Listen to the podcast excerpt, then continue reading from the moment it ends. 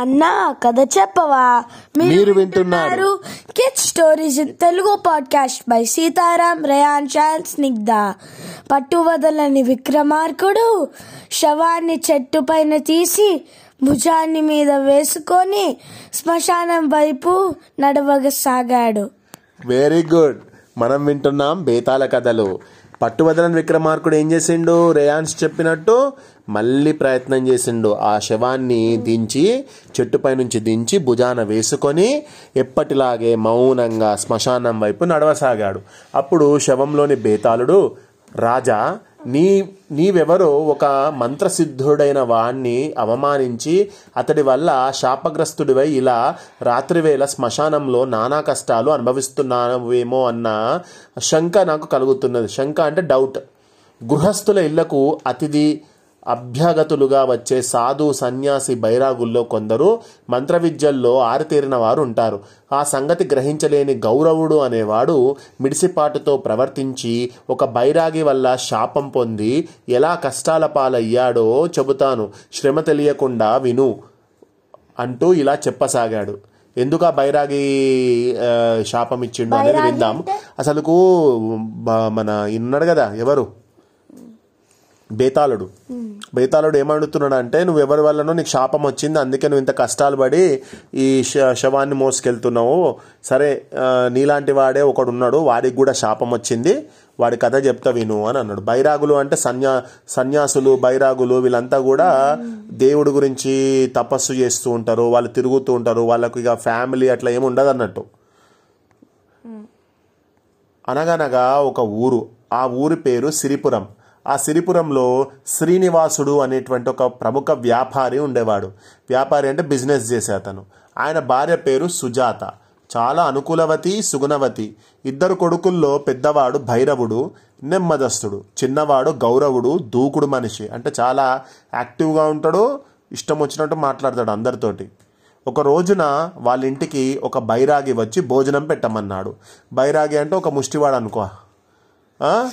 ఆయన ఏం చేసిండట, మొత్తం భస్మం మూసుకొని ఉంటారు బైరాగులు, బట్టలు లేకుండా ఉంటారు.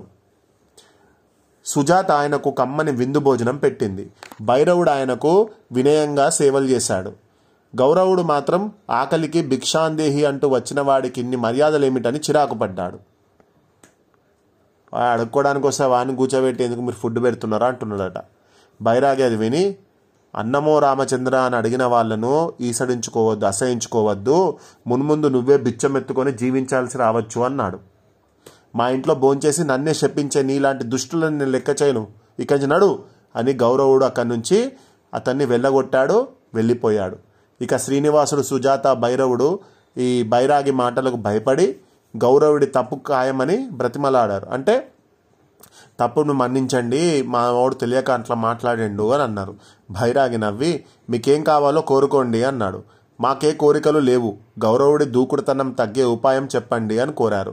బైరాగి వారితో, మీ ఇంట్లో గౌరవుడు వంటి దుష్టుడు పుట్టడం ఆశ్చర్యం, మీరు అతన్ని విడిచిపెట్టండి, మీకేం కావాలో కోరుకోండి అని అడిగాడు. గౌరవుడు భవిష్యత్తు బాగుండాలని తప్ప మాకే కోరికలు లేవు అన్నారు ఆ ముగ్గురు కూడా. బైరాగి, అతడి వక్రబుద్ధిని మార్చే శక్తి నాకు లేదు అంటూ నిట్టూర్చి దగదగా మెరుస్తున్నటువంటి ఒక రత్నమాలను తన అంగీలో నుంచి తీసి శ్రీనివాసుడికిచ్చి, ఈ మాల మహిమాన్వితం, దీన్ని పూజా మందిరంలో ఉంచి పూజించండి, ఇది మిమ్మల్ని కాపాడుతుంది, కానీ దీన్ని మాత్రం అనర్హులు ధరించినా ఇంకొకరికి దానం చేసినా దీనికి ఉన్న మహిమ వెళ్ళిపోతుంది, ఎలాంటి ప్రయోజనం కూడా ఉండదు అని చెప్పాడు. గౌరవుడు బాగుపడాలన్న ఆశతో శ్రీనివాసుడు ఆ మాలను బైరాగి సమక్షంలోనే పూజా మందిరంలో ఉంచాడు. బైరాగి వారిని దీవించి వెళ్ళిపోయాడు. కొంతకాలం గడిచింది. ఒక రోజున శ్రీనివాసుడు కొలుకు ఇద్దరిని కూడా పిలిచి, నాకు వృద్ధాప్యం చేరువవుతున్నది, నేను ముసలివాడిని అవుతున్నాను, నేను చనిపోయే ముందు మనసు విశ్రాంతిగా కూడా కోరుకుంటుంది, నేను చనిపోయే ముందు మీకు నేను నా వ్యాపారాన్ని ఇస్తాను. ఇక మీదట భైరవుడు వ్యాపారం కొనసాగిస్తాడు, గౌరవుడు మాత్రం అన్నకు సహాయపడుతూ ఉండాలి అన్నాడు. తండ్రి అన్నకు పెద్దరికం ఇచ్చాడని అలిగిన గౌరవుడు తానికి ఆ ఇంట్లో ఉండను అని, తనకు కొంత డబ్బిస్తే సొంతంగా వేరే వ్యాపారం చేసుకుంటానని అన్నాడు. ఇక చేసేదేమి లేక శ్రీనివాసుడు అతనికి కొంత డబ్బు ఇచ్చాడు. గౌరవుడు ఆ డబ్బు తీసుకొని ఇంట్లో నుంచి వెళ్ళిపోయాడు. అయితే అతడే వ్యాపారం చేసిన నష్టాల మీద నష్టాలు వచ్చి ఏడాదిలోనే తండ్రి ఇచ్చిన డబ్బంతా అయిపోయింది. గౌరవుడు ఇంటికి తిరిగి వచ్చి తండ్రితో తను వ్యాపారంలో పూర్తిగా నష్టపోయాను, నన్ను మీరే రక్షించండి అని చెప్పి అన్నయ్య వ్యాపారంలో రాణిస్తే అది వాడు గొప్పతనం కాదు, నేను రాణించకపోతే అది నా తప్పు కాదు, అంతా పూజ మందిరంలో ఉన్న రత్నమాల మహిమ, నాకు ఆ రత్నమాల ఇస్తే బాగుపడేదాకా దగ్గర ఉంచుకొని తిరిగి ఇచ్చేస్తాను అన్నాడు. బైరాగ్ ఏం చెప్పిండు, అర్హులు కాని వాళ్ళకు అది ఇచ్చేసి ఇక్కడ పనిచేయదు అన్నాడు. అతనికి బైరాగ్కి కోపం కదా, కోపం వచ్చే కదా శపించిండు. మరి ఇప్పుడు ఆ రత్నమాల వీడు తీసుకుంటే వీడు కూడా ఖచ్చితంగా రత్నమాల ఉన్న పవర్ అంతా వెళ్ళిపోతుంది కదా. రత్నమాలను పూజా మందిరం నుంచి తీస్తే అరిష్టం చుట్టుకుంటుంది. ఆ మాలను గురించి బైరాగి చెప్పిందేమిటో ఆ తర్వాత మా ద్వారా విని కూడా నువ్వు ఇంకా ఆ మాల కావాలనుకోవడం నీది వక్రబుద్ధి అని చెప్పుకోవడమే అన్నాడు శ్రీనివాసుడు. తండ్రి మాటలు గౌరవుడికి కోపం తెప్పించింది. ఆ రాత్రి అంతా నిద్రపోయాక అతడు ఆ ఇంట్లో నుంచి కొంత డబ్బు ఆ రత్నమాలను దొంగతనం చేసుకొని ఊరు వదిలి తెల్లవారేసరికి మరొక ఊరు చేరాడు. ఆ ఊరు చాలా పెద్దది, చుట్టూ ఉన్న 5-6 ఊళ్ళకు కూడా అది మధ్యలో ఉంటుంది. అలాంటి ఊరు వస్త్ర వ్యాపారానికి అనువుగా ఉంటుందని భావించిన గౌరవుడు అక్కడ ఒక ఇల్లు అద్దెకు తీసుకొని అక్కడ దగ్గరలో ఉన్నటువంటి పట్టణానికి పోయి చాలా వస్త్రాలు, చీరలు కొనుక్కొని వచ్చాడు. తిరుగు ప్రయాణంలో వాటిని ఒక ఒంటెద్దు మీ బండిలో వేసుకొని వస్తుండగా హఠాత్తుగా ఉరుములు మెరుపులతో జడివాన ప్రారంభమైంది. ఆ తర్వాత కొద్దిసేపటికే 3 దొంగలు బండిని ఆపి ఆ బండివాడికి గౌరవుడికి కత్తులు చూపించి బెదిరించి బండిని మరో మార్గం పట్టించారు. గౌరవుడు తన దురదృష్టానికి చింతిస్తూ ఊరు చేరి తన ఇంటిని సమీపించేసరికి అది పిడుగుపాటుకు గురై బగబగా మండిపోతున్నది, ఇల్లు కూడా కాలిపోయింది. ఈ జరిగిన 2 దుర్ఘటనలతో గౌరవుడికి తన దగ్గరున్న రత్నమాల విషనాగు కంటే భయంకరంగా తోచింది. అతడు దాన్ని వదిలించుకోవడం ఎలాగా అని ఆలోచిస్తుండగా బైరాగి కాలిబుడిదైపోతున్న ఇంటి ముందు కనిపించి, ఓరే పాపాత్ముడా, నీ దుష్ట ప్రవర్తన వల్లే నీకు ఈ శాపమిచ్చాను, ఈరోజు నుంచి ఊళ్ళు తిరుగుతూ నువ్వు బిచ్చమెత్తుకొని పొట్టపోసుకో, నిన్ను నిస్వార్థంగా మనస్ఫూర్తిగా పెళ్లి చేసుకుంటానన్న అమ్మాయికిస్తే నీకు ఆ రత్నమాల నుంచి విముక్తి లభిస్తుంది అని చెప్పాడు. అంటే ఎవరైతే అమ్మాయి నువ్వు బిచ్చవాడివైనా కూడా నిన్ను పెళ్లి చేసుకుంటా అని ఎవరైతే ముందుకొస్తారో అప్పుడే నీకు ఈ శాపం విముక్తి కలుగుతుంది అంటాడు అన్నట్టు. ఇక అప్పటి నుంచి గౌరవుడు భిక్షాటన చేస్తూ అంటే బిచ్చమెత్తుకుంటూ ఊర్లు తిరగసాగాడు. ఎవరైనా అమ్మాయి కనిపిస్తే తన కథ చెప్పుకొని తనను పెళ్లాడితే రత్నమాల ఇస్తాననేవాడు. రత్నమాల కోసం ఆశపడి 2-3 బిచ్చగాడైనా అతన్ని పెళ్లాడతామన్నారు.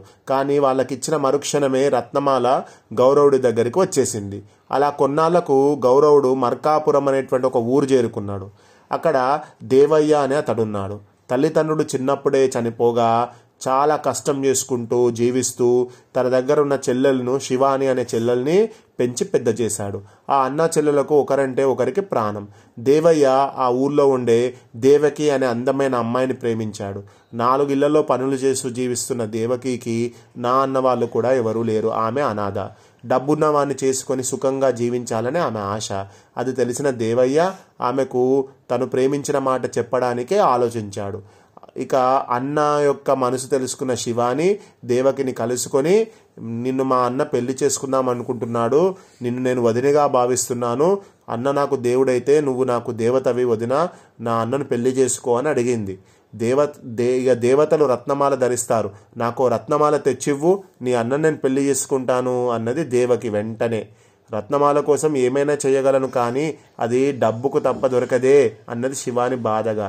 మరి నా దగ్గర రత్నమాల కొనేంత డబ్బు లేదు, మేం పేదవాళ్ళమే కదా అనే విషయాన్ని మనసులో అనుకుంది. సరిగ్గా అప్పుడే భిక్షం కోసం ఆ ఇంటి ముందుకొచ్చిన గౌరవుడు ఆ మాటలు విన్నాడు. అతడు శివానిని గుచ్చి గుచ్చి చూస్తూ, డబ్బు అడగకుండా నీకు రత్నమాల ఇస్తాను, మరి నన్ను నువ్వు పెళ్లి చేసుకుంటావా అంటూ సంచిలో ఉన్న మాలను బయటికి తీశాడు. రత్నమాలను చూస్తున్న శివాని కళ్ళు మెరిశాయి. ఆమె మరే ఆలోచన లేకుండా గౌరవుణ్ణి పెళ్లి చేసుకోవడానికి ఇష్టపడింది. గౌరవుడు రత్నమాలను శివాలి చేతిలో పెడితే అది అక్కడే ఆమె దగ్గరే ఉండిపోయింది. శివాని దానిని దేవకి మెడలో వేసింది. గౌరవుడు పరమానందంగా, ఆహా నాకు బైరాగి శాపం నుంచి విముక్తి కలిగింది, ఆయన చెప్పినట్టుగా నన్ను మనస్ఫూర్తిగా పెళ్లాడే అమ్మాయివి దొరికావు అన్నాడు. ఆ సమయంలో చెల్లెలు శివాని కోసం అటగా వచ్చిన దేవయ్య గౌరవుడు తన దుడుకు స్వభావం వల్ల బైరాగి శాపానికి గురై బాధలు పడ్డాడే తప్ప మంచి కుటుంబానికి చెందినవాడని అతడి ద్వారా వివరంగా సంగతి తెలుసుకొని చాలా సంతోషించాడు. ఆ తర్వాత గౌరవుడికి శివానితోనూ దేవయ్యకు దేవకితోనూ పెళ్లిళ్ళు జరిగాయి. బేతాళుడి కథ చెప్పి, రాజా, బైరాగి తను ఇచ్చిన రత్నమాల వల్ల శ్రీనివాసుడి కుటుంబానికి మేలు జరుగుతుందని చెప్పాడు. కానీ దానికి విరుద్ధంగా గౌరవుడు తన దుందుడుకు స్థనం కొద్దీ శాపగ్రస్తుడై బిచ్చగాడుగా ఊళ్ళు పట్టిపోయాడు. ఇది శ్రీనివాసుడి కుటుంబానికి మేలు జరగడం కాదు కదా. ఆ రత్నమాల వల్ల గౌరవుడికి మాత్రం జరిగిన మేలేమిటి? ఆ మాల వల్ల నిజంగా మేలు పొందినవాడు దేవయ్య కదా. మరి దేవయ్యకే కదా రత్నమాల వచ్చింది, చివరకు అమ్మాయి కూడా వచ్చింది, పెళ్లి చేసుకున్నాడు. మరి ఈ సందేహాలకు సమాధానం తెలిసి కూడా చెప్పకపోయావో నీ తల 1000 ముక్కలవుతుంది అన్నాడు. దానికి విక్రమార్కుడు, బైరాగి గౌరవుడికి ఇచ్చిన శాపంలోని వింత విడ్డూరం ఏమిటంటే దానివల్ల గౌరవుడికే కాక ఇతరులకు కూడా మేలు జరిగింది. గౌరవుడు నానా కష్టాలకు గురైన తర్వాత శ్రీనివాసుడి కుటుంబం ఆశించినట్టు సరైన మార్గంలోకి వచ్చాడు. అతడు శివానికి భర్త అవ్వడం ఆమెకు జరిగిన మేలు. దేవయ్యకు తను ప్రేమించిన అమ్మాయి లభించింది. ఇందువల్ల బైరాగి శాపం అందరికీ మేలు చేసిందనడంలో సందేహం లేదు అన్నాడు. రాజుకు ఈ విధంగా మౌనభంగం కలగగానే బేతాళుడు శవంతో సహా మాయమై తిరిగి చెట్టెక్కాడు.